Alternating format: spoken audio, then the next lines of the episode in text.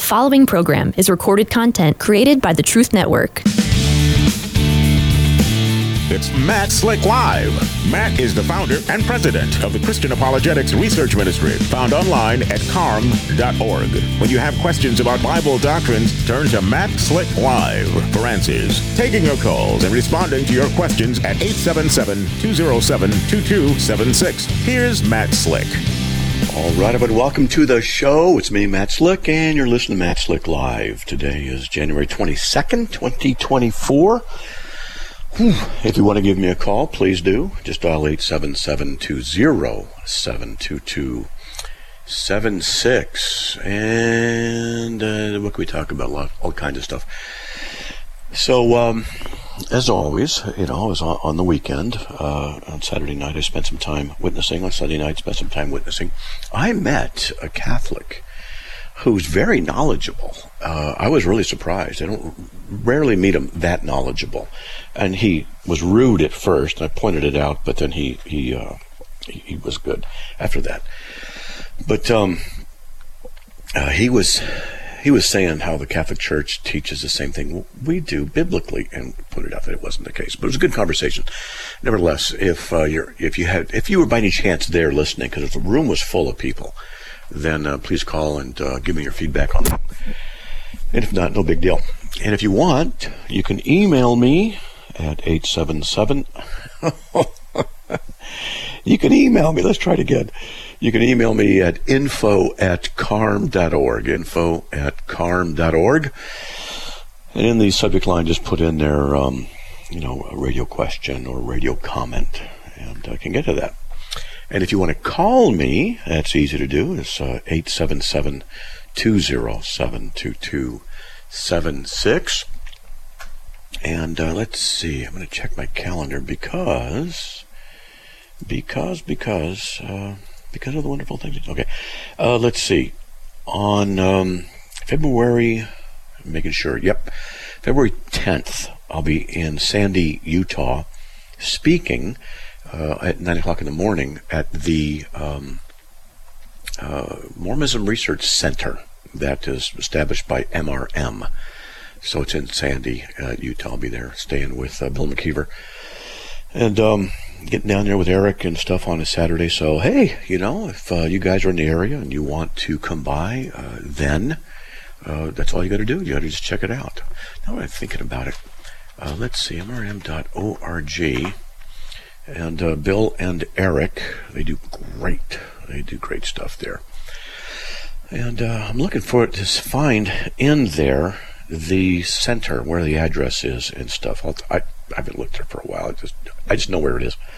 So I'll get the address and stuff like that. But um, so you can, you know, I'm, I'm, curious. Maybe someone can find it for me. Put it in the uh, the chat text in a thing here. I'm just looking podcast video. They get a lot of good stuff there. It's a good, nice site. It really is. It looks good. So, uh, oh, I have debate. I do Wednesday. Let's see what what's happening Wednesday. Let's see on the Trinity. It's okay. So I'll be debating the Trinity. See, I do these things, and and then sometimes, sometimes I you know because I'm so busy, I do so many things. It's like Someone says, You ready for the debate? What debate? Tonight.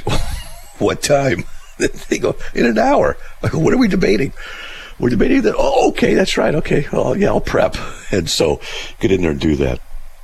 Uh, so uh, oneness debate two one two. Actually, it's going to be different. That's going to be different because Andrew Rappaport, I've known Andrew for I don't know, 15, 20 years, I guess and he's an apologist also, and he and I are going to be debating uh, the oneness issue. I don't know how it's going to work. Now, this is what I normally do when there are other people involved in a debate, uh, you know, like a tag team, two on two. What I often do is just not say a whole bunch.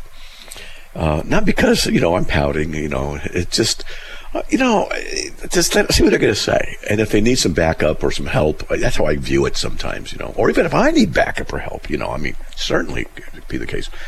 But uh, uh, that'll be that. So, um, oh, now they want to know where. So it'll be, well, let's see. Oh man, oh what a nice nice yawn.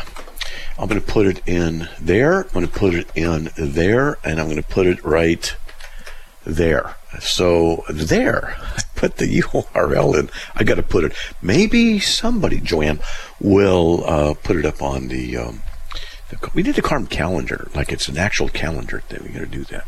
I know we have one. Anyway, so uh, open mic discussion. Oh, that's what's going to be open mic discussions back and forth. Is the Jesus is Jesus the Father? This is going to be so easy. To it's so easy.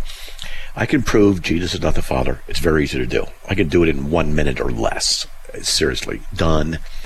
The problem isn't that. The problem is that uh, the unbelievers, it doesn't work.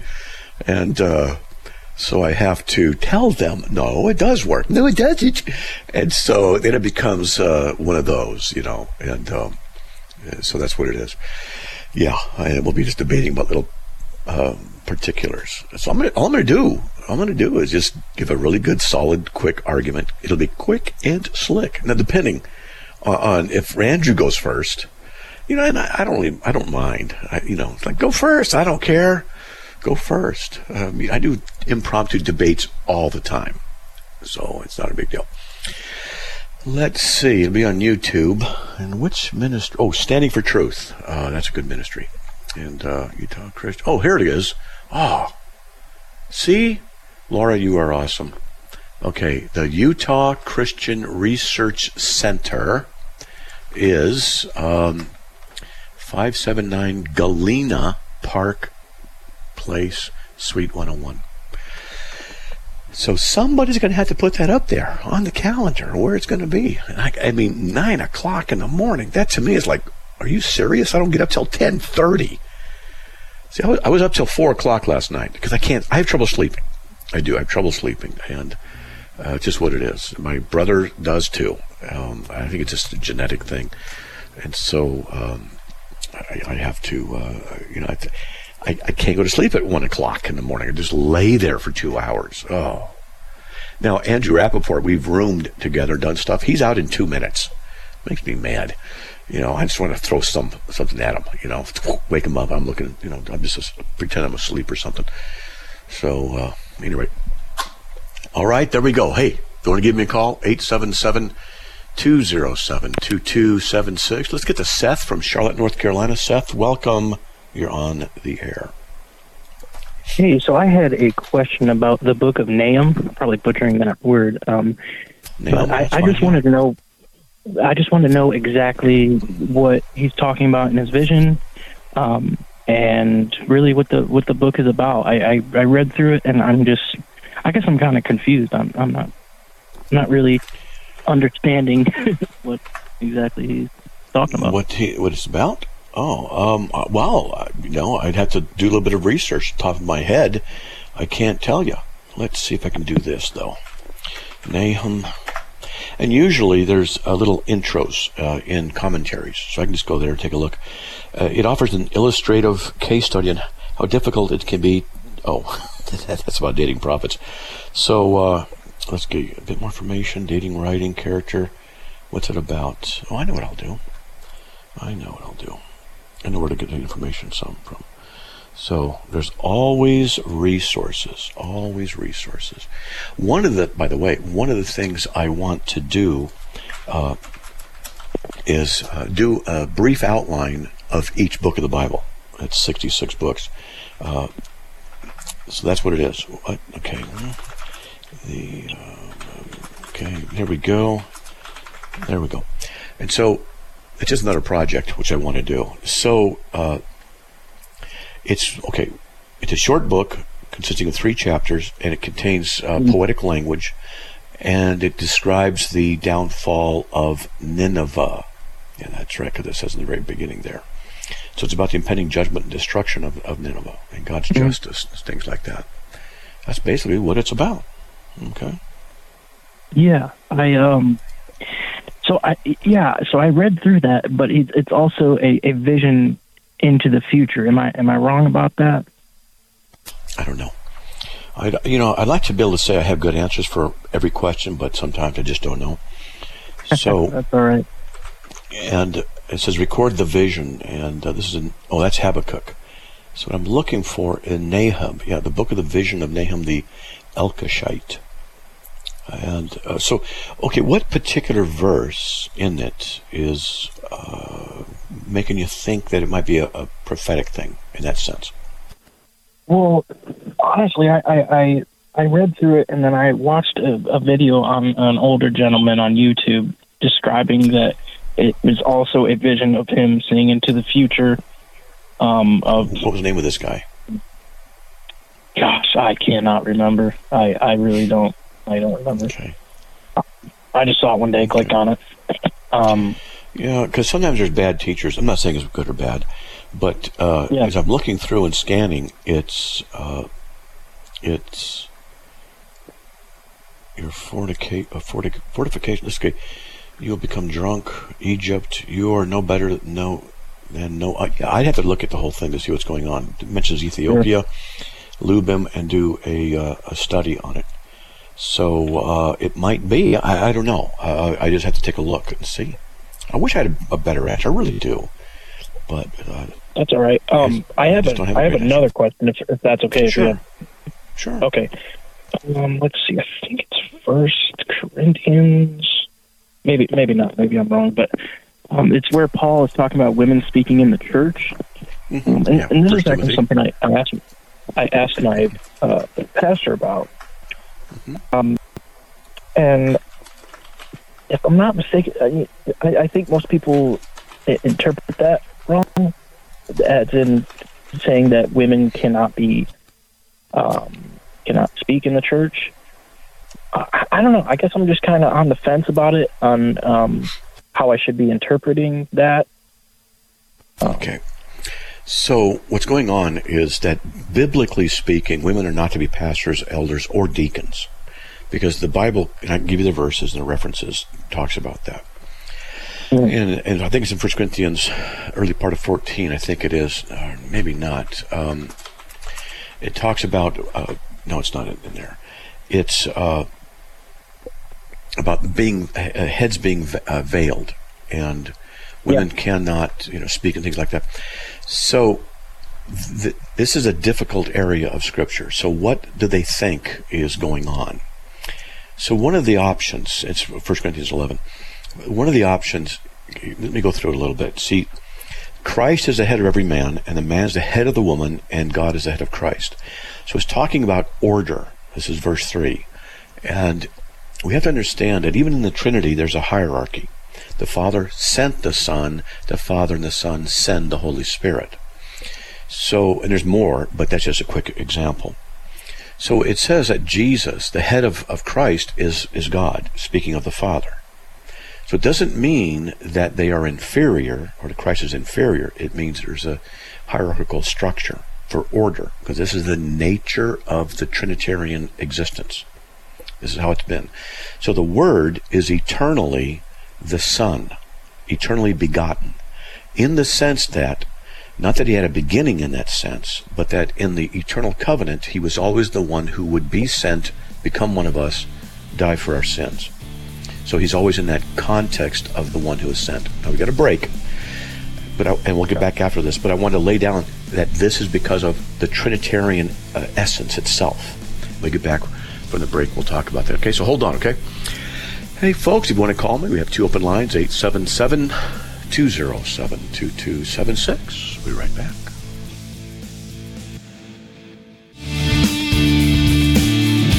It's Matt Slick Live, taking your calls at 877 207 2276. Here's Matt Slick. Hey everybody, welcome back to the show. If you want to give me a call, we have two open lines 877 207 2276. Let's get to Seth from Charlotte. Seth, you still there? Hello. I don't know if we're hearing him or not. Yep, I'm here. Okay, there you go. Good. All right. So I laid out the issue of the Trinity and its hierarchical structure because when, when I go through the rest of this, I want people to have a theological basis to understand that authority does not mean superiority or that you're better than somebody else. It has to do with the very nature and the Trinitarian communion itself.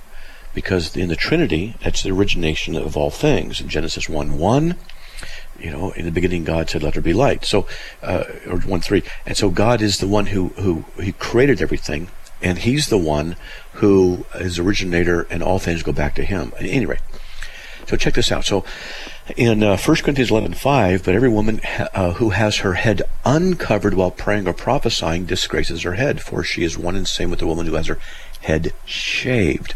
In the culture, a woman's shaved head was a sign of uh, sexual infidelity and adultery, and sometimes also of prostitution. So the hair was a glory uh, for the woman. And in my opinion, I love to see women with long hair. I just think it's feminine. I think it's it's great. I think that's when women look best. Old gray hair, long old gray hair. I, I love that as well as young. That's just my opinion, but I think it's most beautiful. All right, so not a big deal, but when in that culture too, if um, if a woman were to let her hair down in public, that was a scandal because women were uh, guarded. They weren't possessions, not like that, but they were guarded very specifically. Women weren't supposed to go out on their own unless they were in a group with other women or accompanied by a man because a lot of guys out there were pretty bad. And if you were going out there by yourself, were you advertising something? Why were you out by yourself? So, it, coincidentally, a little bit, I'll tell you about this. When the woman at the well went out by herself and Jesus met her, it's a little scandalous because now he's meeting a woman who's by herself at a well. And I've actually drank out of that very well, as a matter of fact. But she had had five husbands and she was an outcast of the community. So she had to go to the well later on in the heat of the day by herself. And Jesus met her there and talked to her.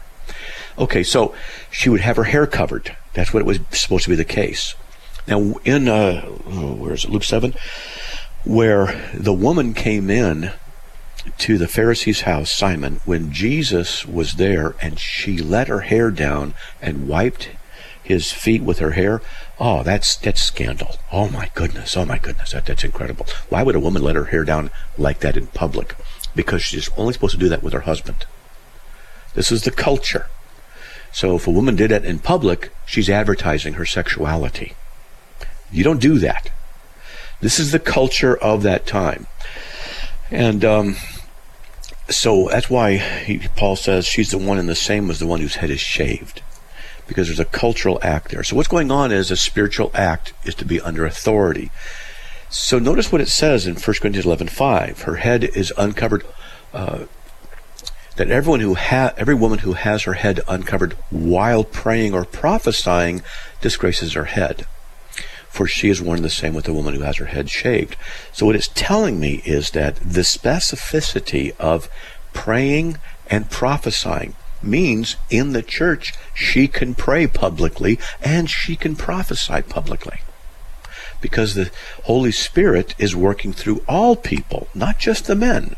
But when the women mm-hmm. do this, they're to cover their heads because it's a symbol of the authority that they are recognizing.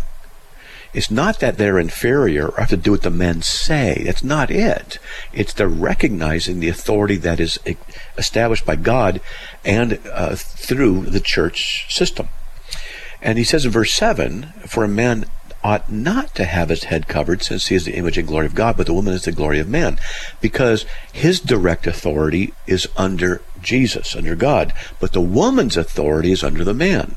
So the hair covering symbolized the authority she had to her under her husband, which is one of the reasons she would cover her hair like that. So her head covered, so her hair generally was covered. They would go into a place in a meeting and they might see a little bit of hair whatever, but they would cover their heads because that was uh, a symbol of that authority. And so that's what's going on basically there, and it's a it's a tough area of scripture to uh, interpret uh, very clearly and stuff. Does that help at all? Yeah, um, I just I kind of can't wrap my head around it. So uh, when I asked my pastor this uh, about women preaching in the church, so he he went on to say the con- that the context is really important and the temple setting was divided between men and women, one on one side and one on the other. There was yes. a situation where arguments and disruptions were occurring to that setting, and That's Paul true. was directly addressing that situation and addressing that particular body yes. or group. And then he went on to write in Galatians 3:28 through 29, there is no longer Jew or, Gentile, slave or free, male or female. Uh, yeah, your, your pastor all, blew you're it. all one in Christ Jesus. Yeah, he blew it. What's that? Okay, he, he blew it. He made a mistake. Okay, I'll explain why. So he's correct about the issue. Generally, the women sat in the back, the men sat in the front. The women now had new freedom in Christianity. Hey, honey, what did he say? Because there was no loudspeakers. Did we go up in the front? The man would set up, stand up, and, and or sit and preach. And so they keep quiet. Do this under your authority of your husband. He'll tell you at home. All right. So to go to, to okay, about women pastors and elders, they are not to be pastors and elders. It is sinful for them to be pastors and elders. The Bible clearly says they're not to be. When people go to Galatians 3.28, there's neither Jew nor Greek. There's neither slave nor free. There's neither male nor female. You're all one in Christ. See, now they can preach.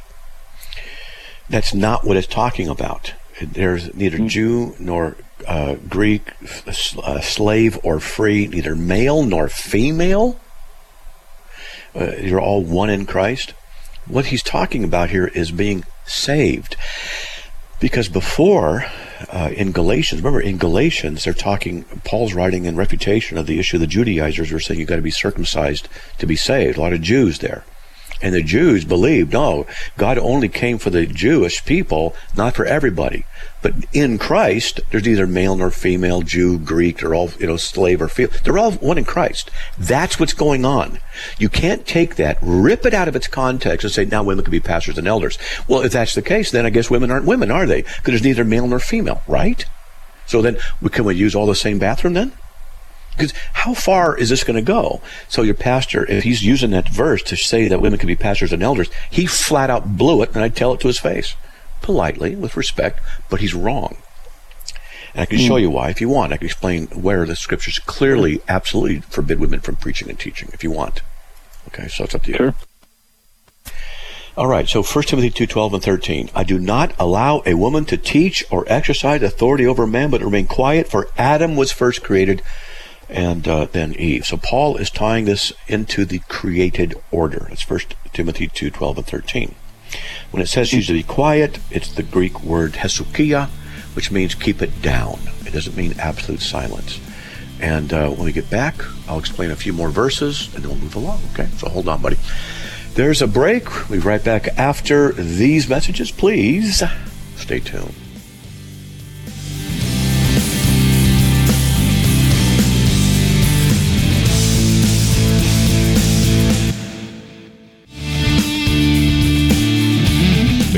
Matt Slick Live, taking your calls at 877-207-2276. Here's Matt Slick. Hey everybody, welcome back to the show. Bottom of the hour, if you want to give me a call, 877-207-2276. All right, you still there, Seth? Yep. All right, so Paul has said he does not allow a woman to teach or exercise authority, but remain silent. Okay, now, what I'm going to do is go to, I'm going to go to uh, 1 Timothy 517. 1 Timothy 517. The elders who rule well are to be considered worthy of double honor, especially those who work hard at preaching and teaching. So the elders, some of them work hard at preaching and teaching. So a preacher is by default an elder, right? Does that make sense? Real mm-hmm. simple. Mm-hmm. Now, in 1 Timothy 3, verse 2, Paul says an overseer, that's the Greek word episkopos, Episcopalian episkopos, it's a bishop or, or, overseer, then must be above reproach, the husband of one wife, anermias gunaikos. Husband of one wife is what it says in the Greek. Temperate, prudent, respectable. This is what Timothy, it's what he's writing to Timothy. But there's one more thing I want to bring out in Timothy. In 1 Timothy 3.15, he says, Paul says, in case I'm delayed, I write so that you will know how one ought to conduct himself in the household of God, which is the church of the living God, the pillar and support of the truth. So Paul is giving Timothy instructions on how you're to do stuff in the church. And in the church, the elders uh, are, are, the pastors are elders. Women are not to be in authority over the men, and the overseer is to be uh, the husband of one wife. Now, when we go to Titus, this is where Paul is writing to Titus. He says, For this reason I left you in Crete. This is verse 5 and 6. That you would set in order what remains and appoint elders in every city, uh, cities I directed. Remember, a pastor is an elder, okay? Appoint elders. Namely, if any man is above reproach, the husband of one wife, having children who believe, not accused of dissipation or rebellion. How does a uh, how, do, how does a woman feel that? How does a woman meet that need? Right? It doesn't make any sense. Mm-hmm. And so he goes on and he says, "For the overseer must be above reproach." So now Paul ties overseer with elder. So the overseer, the elder, we can say functionally for now is the same office, and they must be husband of one wife with children who believe. Now, this is normative. So, what if a man's wife dies? Can he no longer be an elder? That's not what the point is. What if he only has one child, not two, children who believe? Uh, well, that doesn't mean he can't be an elder. What's going on here is that Paul is giving the normative requirements, and in every instance, it's male. He must be the husband of one wife, so he's got to be a man because the Bible says so. That's what's going on. And in Greek, Furthermore, nouns have gender. They it can be masculine, feminine, or neuter. Like that's like Spanish. Okay, and mm-hmm. uh, so you can have different words in in, uh, in, in different languages have gender, and it's the same thing in Span in uh, Greek. Well, elders as is presbyteroi, which is plural nominative um, masculine, and that's the word that's used. And so you know, and then it says men, anthropoi, which is a plural masculine uh, nominative, sub means, which means subject. That that's what's going on. Okay, so women can't be pastors and elders. And one more last bit. I know I'm long-winded here. I did research on this. And I've written a lot on it, and I, I and I have an open standing debate challenge to anybody who wants to have a public debate with me. I'll go to your church, as long as it's uh, live, uh, online, and or we can you know, have it filmed. Uh, does the mm Bible support women pastors and elders? I've been offering this challenge for 20 years, and not a single a person has ever taken me up on it. I want a pastor to do this. Why is that? Because they know I'm going to go to the scriptures. They know. I'll go straight there.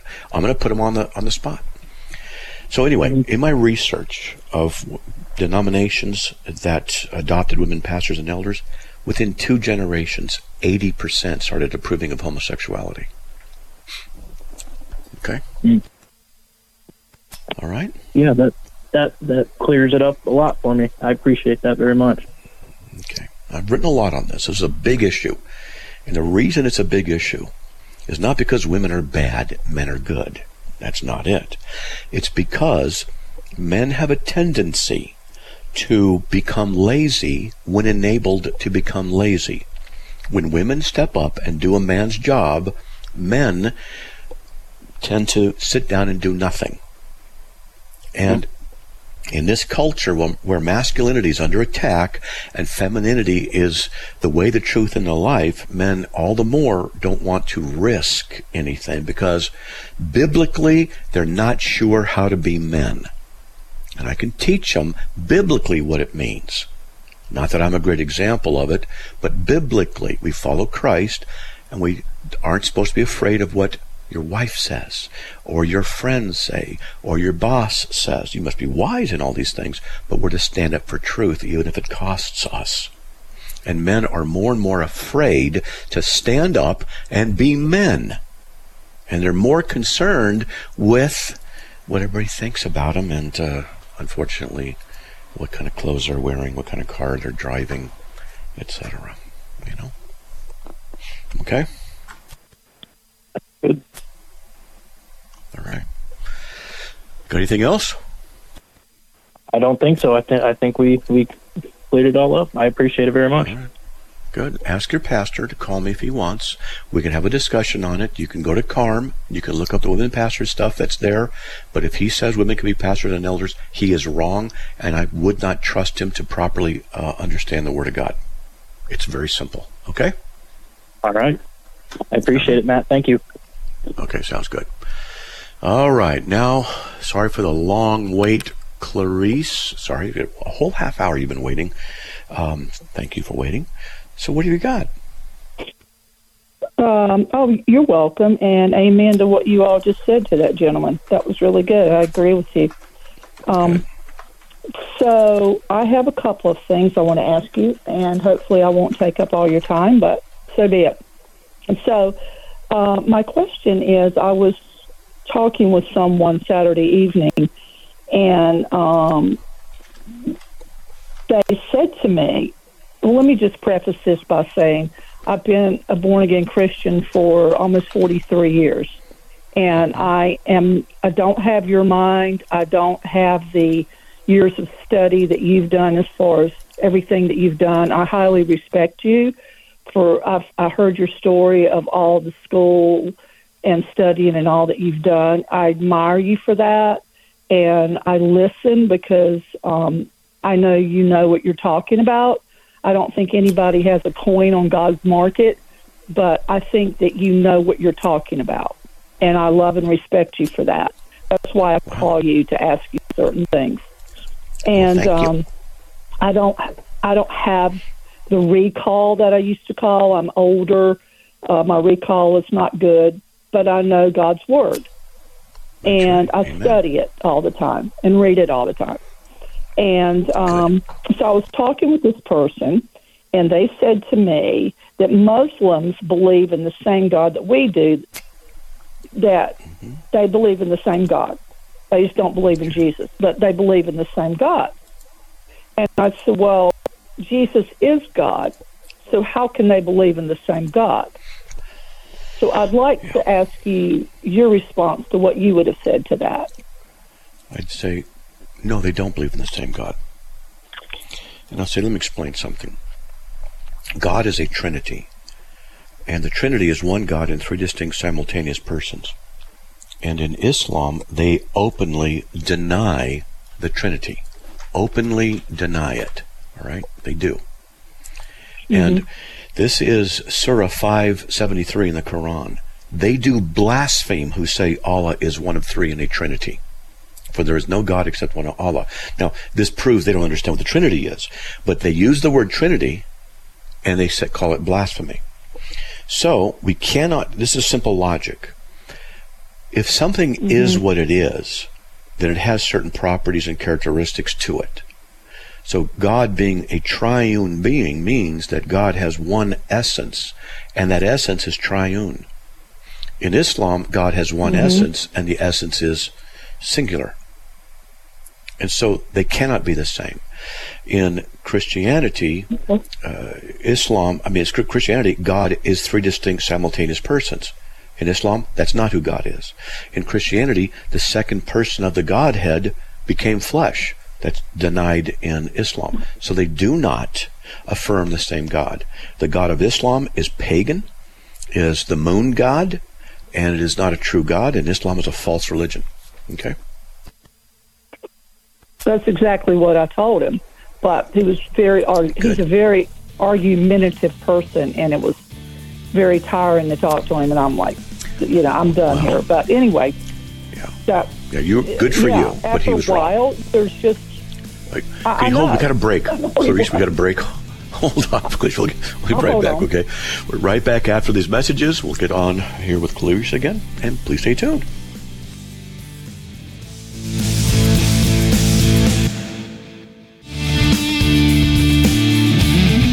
Matt Slick Live, taking your calls at 877-207-2276. Here's Matt Slick.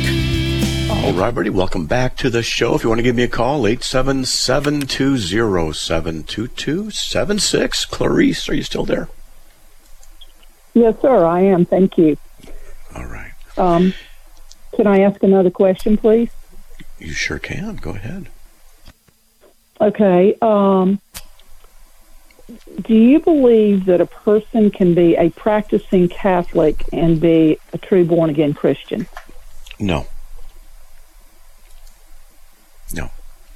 Official okay. Catholic theology is antichrist. And so official anti official Roman Catholic theology curses the gospel and it says for example in uh, Catechism of the Catholic Church paragraph 2068 it says that you you attain salvation through faith baptism and the observance of the commandments in paragraph 2036, mm-hmm. it says that keeping the natural law is necessary for salvation. And paragraph 2070 says that the Ten Commandments are an express representation of the natural law. So keeping the Ten Commandments is necessary for to obtain salvation. So it mm-hmm. teaches a false gospel because it doesn't teach justification by faith alone in Christ alone. And it curses the gospel by saying that those who would teach that believe that are, are wrong. Furthermore, it promotes idolatry in its worship and adoration of Mary. You bow down to Mary and believe Mary can do things that only God can do. So they attribute to the created thing uh, that which belongs to God alone. So they, the Roman Catholic Church uh, also turns uh, grace into a work. And it turns grace into a work mm-hmm. by uh, saying, in order to get God's grace, though He doesn't owe it to you, here's the procedure. You go to the the uh, they go through it's called sacerdotalism, where the priest has the authority to administer the grace of God that is accessed by the Catholic Church. And it's in heaven. This this treasury of merit is in heaven, and the, the Catholic Church has access to it. And so it divvies it out according to what it says people are to do. So it turns grace into a work. It is uh, it's a horrible uh, false religion. Okay. Well, that's what I thought. But I have a friend that um, told me recently that she was saved under a Catholic priest who um, practiced the gifts of the Spirit, and was not a mm-hmm. typical Catholic priest. Yep. And he led her to a place to where that she had to die to self and accept Christ, and that's what she did. Amen. So when I, what I was hearing was, it's I, I, I, I did this, I did this. It's I didn't hear. Mm. Let me tell you what Jesus did for me. Yeah, that could just be an issue of sanctification, but it's possible mm-hmm. that there are Catholic priests who really are born again and they stay there in order to uh, witness to people and get them saved in the Catholic Church. I know that mm-hmm. that is the case. I've heard that there are Catholics priests who become born again and they know the Catholic Church is false, but they stay there, do stuff, and witness. And they're evangelists. It's not very common, but I've heard that. So maybe, you know, he's a guy who's really saved. I don't know. But what I do when yeah. I talk to them is I say, look, let me ask you some questions. Are we saved by grace alone, through faith alone, in Christ alone? And they, you know, well, mm-hmm. no. Okay, well, that's what I want to know. And uh, sometimes I'll say yes, and I still have to ask more questions to clarify. You know, and they'll say, you have to do good works. I say, for what reason? To prove to God that you're saved? He already knows. He saved you. What are the works for? Well, if you don't have works, you don't have true faith. That's correct. That's what James talks about. But it's not the works that save you. And then they go in and, right. and it gets more. So, yeah. And um, my notes on Calvinism are about 191 pages. But anyway, go ahead. Is oh great! I'd love to read. Yeah, I'd love to read that. But um, do you have on your website? Do you have some um, what you said referring to the Catholics? What you were talking about your beliefs and what you have found to be true, and also what you said about Muslims, like the response to that, like a like points on your your website that I could look at and just read it for myself on, on Islam? Absolutely. We have, if you go to CARM, my website, and you go to the the uh, mm-hmm. uh, the left menu, pull it down, you'll see uh, religions, and I have stuff on. I've written over 100, I think 140, 50 articles on Catholicism, 140 or 50 on on Islam, and so there's lots of stuff there. But if you don't want to okay. uh, to do what I do, which is you know become mentally anal retentive and write forever, and you don't want to go through all those articles, you can just scan through, see which ones you want to read. You can also do something much easier, and that's go to, it's real easy to do, carm.org, C A R M.org, forward slash C U T, cut. And that's for cut and paste. Just the word cut. And what it'll do is it'll mm-hmm. take you to uh, shortened versions of stuff. And, you, and there's Roman Catholicism there. And you can go there. And then there's also stuff on Islam. And so it's like, it's, it's just, oh, it's stuff so that I use for. Carm.org. Mm-hmm. I'm sorry. website. It's carm.org yeah. forward slash cut. CUT, yep. And it'll take you to the, uh, the, we call it a second level page that has a list of things abortion, atheism, COVID, homosexuality, Islam, Jehovah's Witnesses, Mormonism, oneness theology, relativism, Roman Catholicism, slavery, and stuff like that. And there's a little bit more. Okay. And I developed it so well, I can copy and cut and paste. I'm sorry, what? Go ahead. Sorry. Okay, I'm going to give a shout out to something uh, you were the other listener was referring to, and you said you'd like to do this. I, I know a uh, a Bible teacher. He used to pastor, but he's also a Hebrew scholar that I have lots of respect for him. And he does. He lived in Israel for many years, and mm-hmm. he teaches and he does teaching tours. But he has, and I just love for you to look at it. He's Dr. Randall Smith but okay. it's called One Hour, One Book. Okay? okay. And some, Interesting. he send me the information. the whole Bible, just brief yeah. Sir? Yeah, send it to me. Uh, you say? We have, yeah, send, send me the information and mm-hmm. I'll check it out. Email it to you, mean? Yeah. At the bottom of the website, okay. there's an email address, info at carm.org. And that's the way to do it because I have so okay. many things going on that if it's not sent to me, I'll forget it. Okay. I'm sure. I'm sure. And listen, I appreciate your time and I appreciate you. God bless you. All right. Well, God bless Clarice. Thanks. Appreciate it. All right. All right. Bye bye. Bye. All right. So, believe it or not, there's a friend of mine on in one of the chat things. I don't know which room where he is. Dave Sherman. I'm going to just say his name because he and I grew up together. Uh, I was 12 years old. I've known him since I was 12. So I've known him for, uh, let's see, 55 years. So uh, he said, I didn't call him on his birthday. Yes, I did. Let the phone ring for a full minute. And, uh, it never picked up. So there you go. I'm just giving a shout out.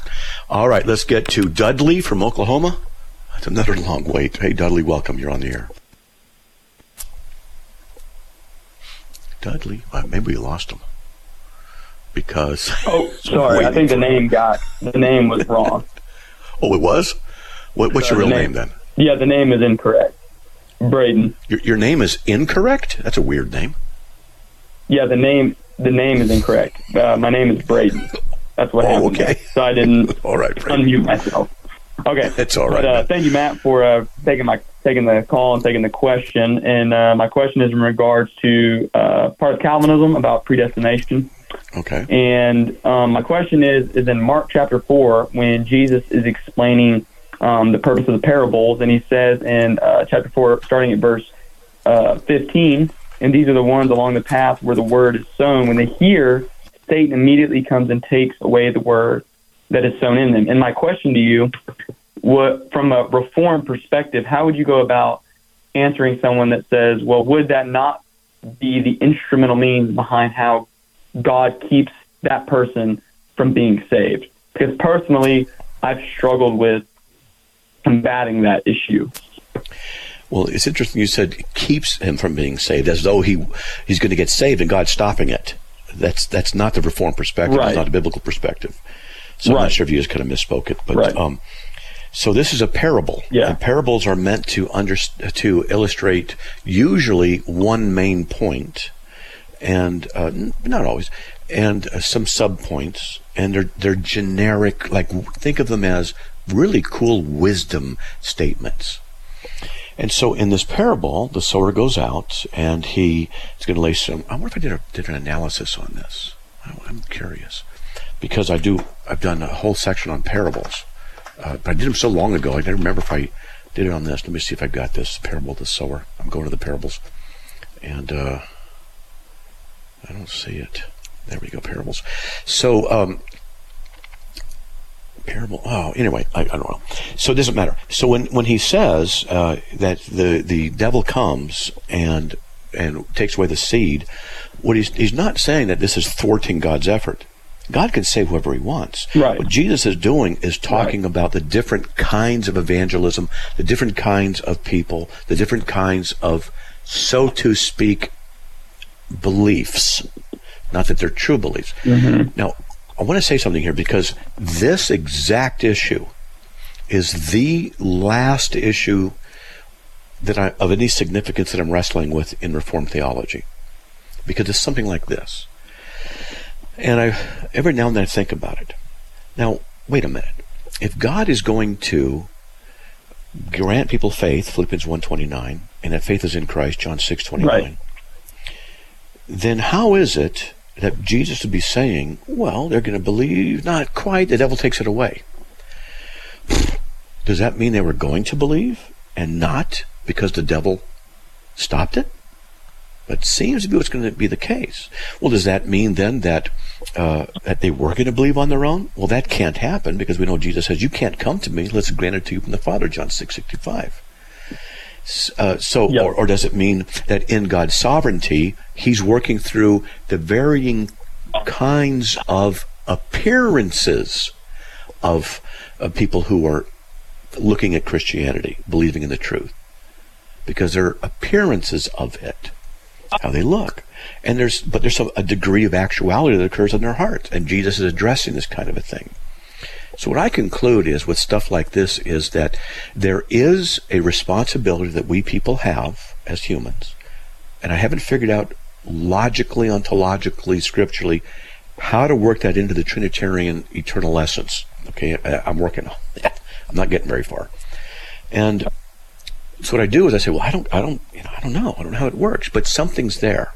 But at the same time, God works through that. So it's like four rocks you know, four levels that are being spoken of, and God weaves his way through them and brings about exactly what he wants to when he wants.